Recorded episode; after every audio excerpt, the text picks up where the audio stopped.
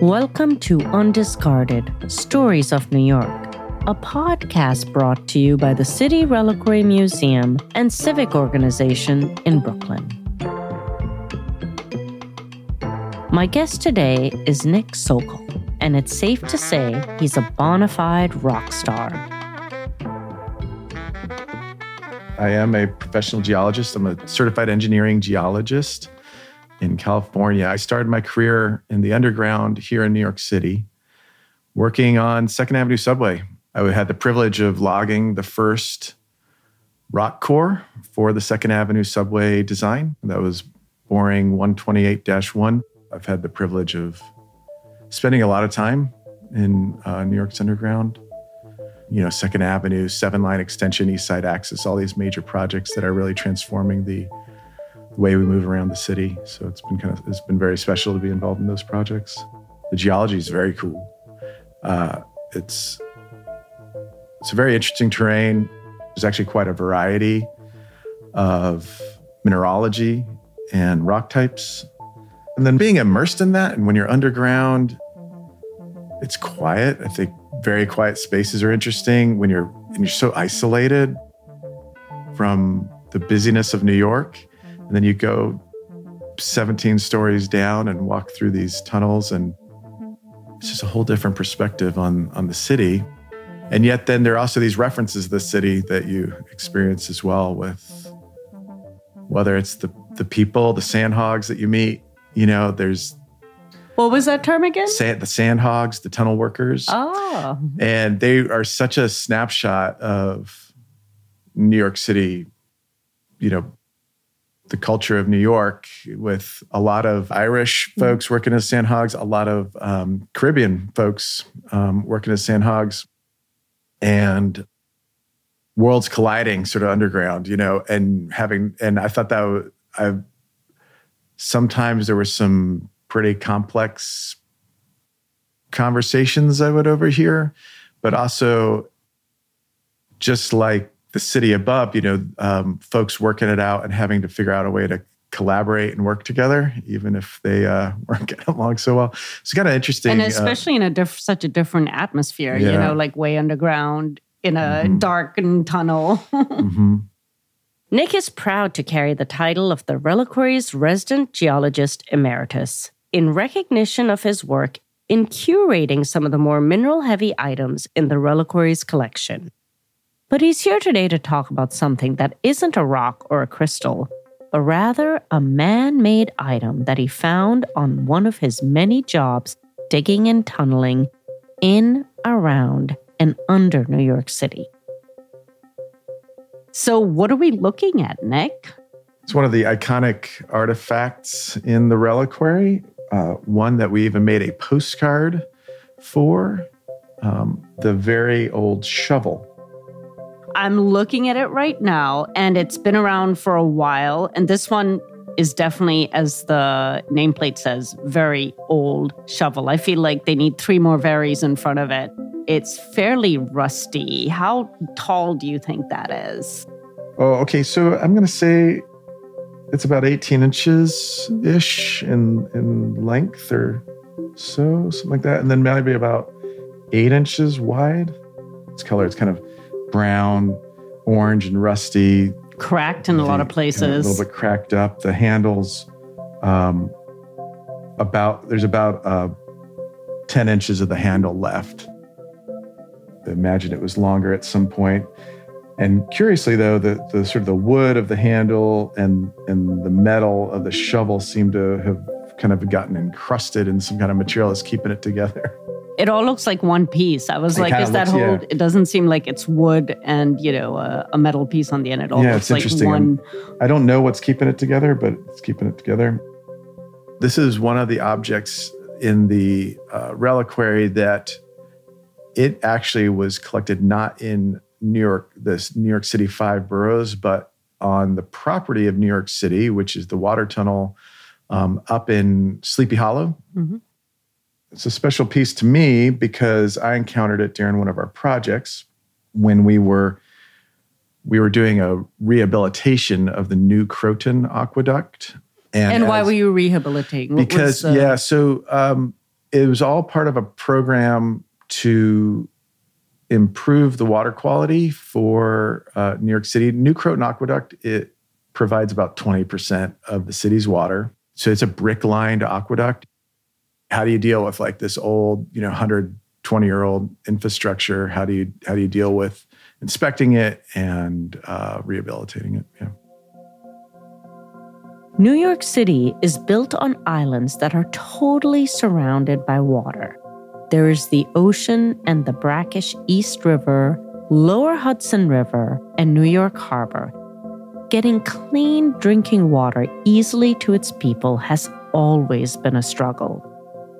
In the early days, the city got its water from ponds and wells, but as the city grew, these tended to get contaminated without the proper systems of sewage and waste disposal.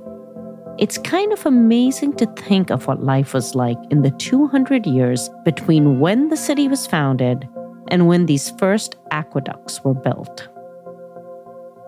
It's hard, I mean, it's pretty hard to imagine what the city would have been like before we had a potable water system.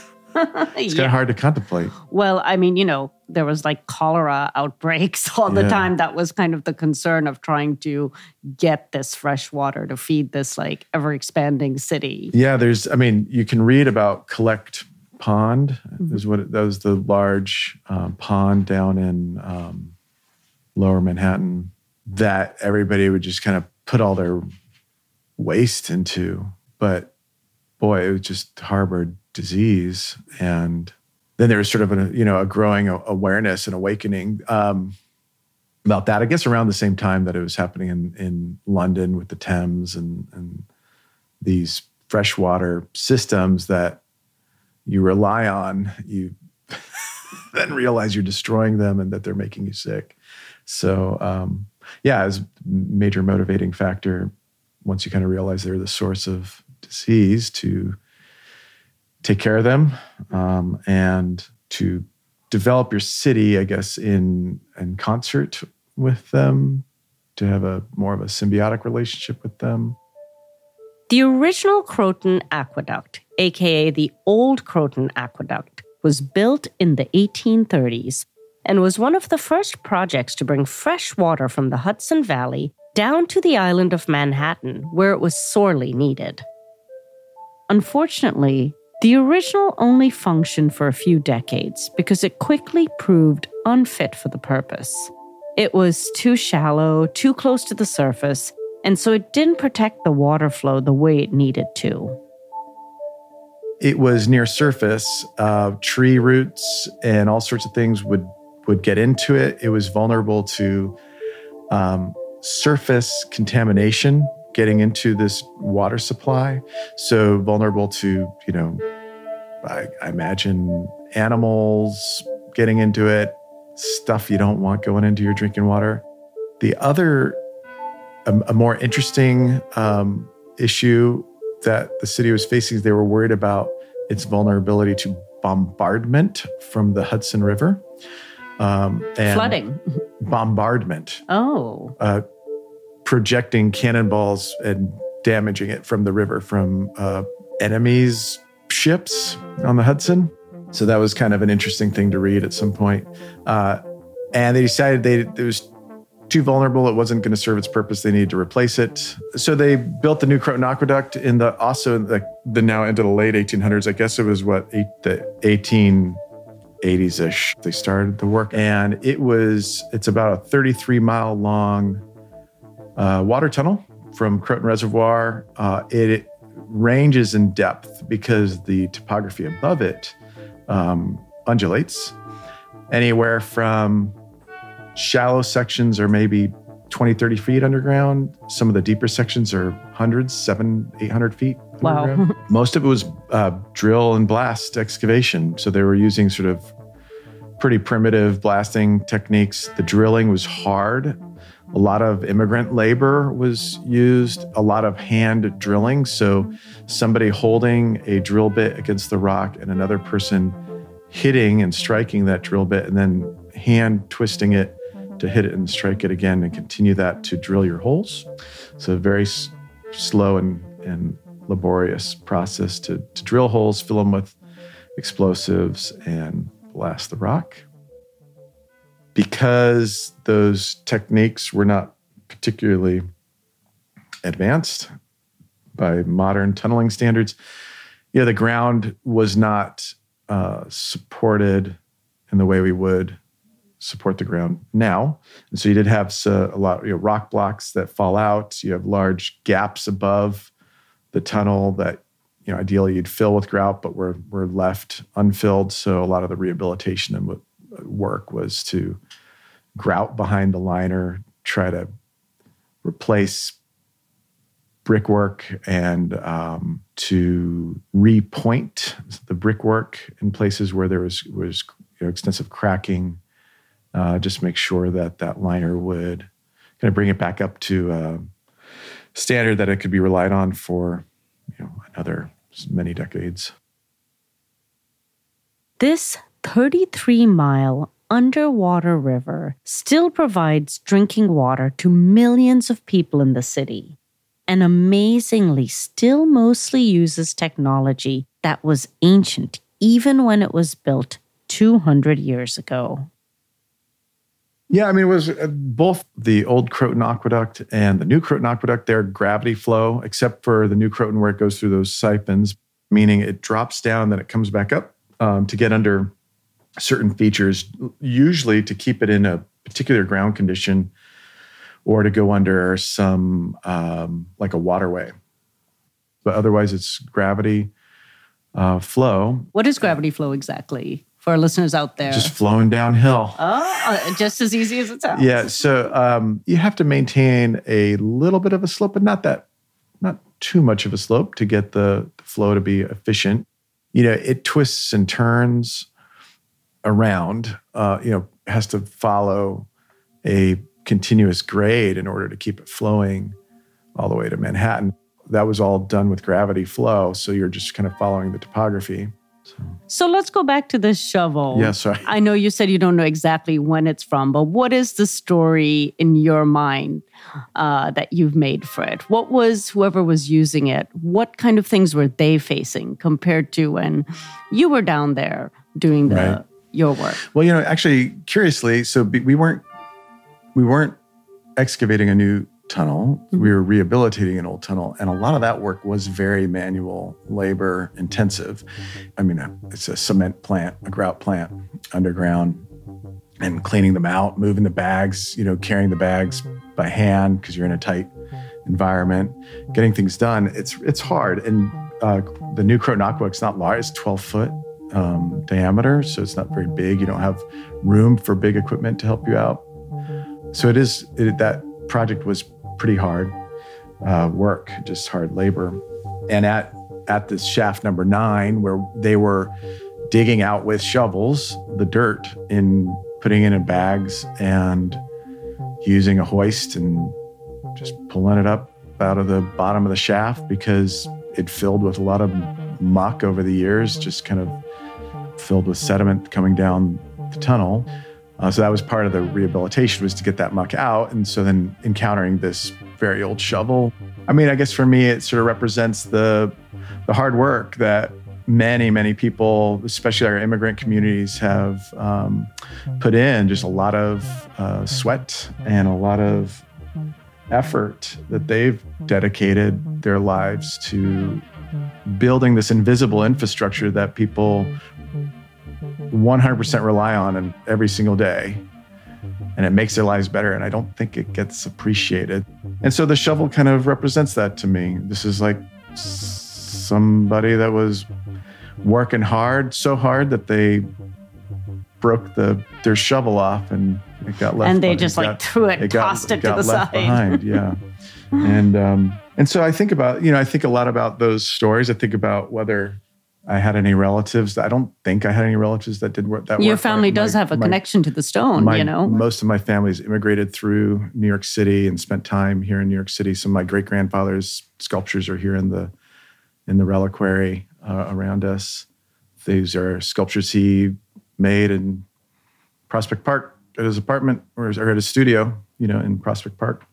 Grandfather uh, painted bridges in New York, so he would climb up on the bridges, and he was, the, he was one of the guys that would go up high because he wasn't afraid of heights. But um, yeah, it was hard work. To me, one of the beautiful things about this specific history is that continuous thread of hard work and knowledge. Anyone doing work underground in New York now is using information and techniques developed from people doing similar work years ago, also decades ago, and also centuries ago, and in many cases, refining and retooling their actual projects. There's a continuous chain of engineers, architects, tunnel diggers, and laborers going back dozen generations that have all worked together to bring water and electricity and heat and transportation to the people of New York. You know, some of the old infrastructure is like wooden, you know, I think even now they'll do old excavations, archae- I guess, uh, I guess you call it archaeological excavations at, at, at sites that haven't been touched and find, they'll find old wooden pipework uh, from that era uh, when New York City was learning how to provide water and sanitation services. This map, actually, right in the back of the cabinet here, is the Viele map or the Viele map, depending on who you talk to. That is the first sort of proper map of Manhattan Island, and it shows all of the old tri- little streams and the topography um, prior to the city development over the island.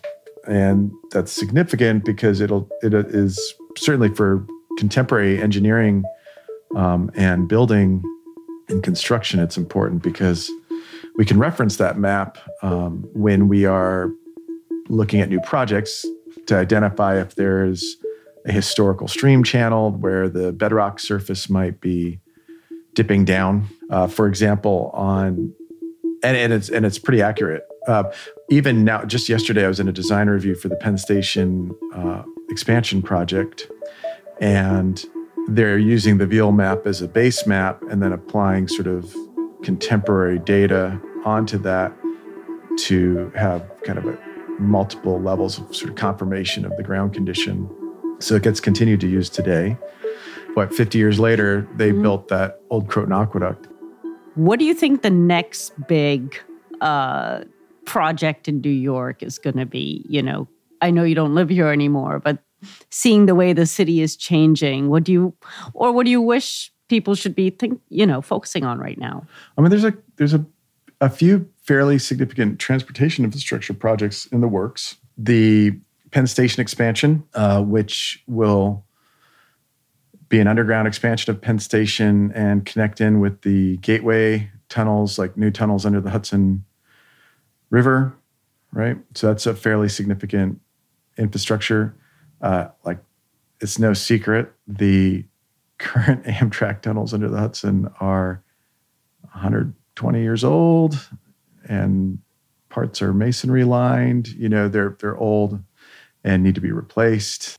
There is then the the second phase of Second Avenue subway. When we I mentioned the first borehole that where I, I did the rock core logging was B128-1, you will surely you're like, yeah, but Second Avenue subway doesn't go up to 128th Street. But the the full vision for Second Avenue subway is to go from Whitehall down by the ferry terminal um, all the way up uh, to 125th Street, where it arcs, uh, takes a left hand turn uh, to the west and connects with the 456, right, at 125th and Lexington. So there's um, the, a lot of the geotechnical information that has been gathered over the entirety of that alignment. They built phase one from 96th Street down to uh, 63rd Street with those um, three stations and the sort of new um,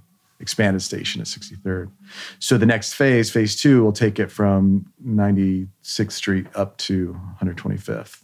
And they are, I think, procuring the design uh, for that soon. So it's like in a conceptual design now, but kind of taking it to the next level for a design. I think it would be a design build contract to build that section. So pretty significant infrastructure. Yeah. Yeah, those are huge, huge jobs. They take Big forever, jobs. and and I don't think people there ways yeah understand the why it takes so long. They take some of them take long. They don't always take long. Like I mean, I think that there's also a lot of um, work in the industry. One of our objectives now, I think, is to collaborate between designers, contractors, and owners to have a more collaborative design development and collaborative delivery methods that um, allow for a faster construction of these. And you know, when there's a will, there's a way. If if, if we really need something, we'll, we'll get it done quick.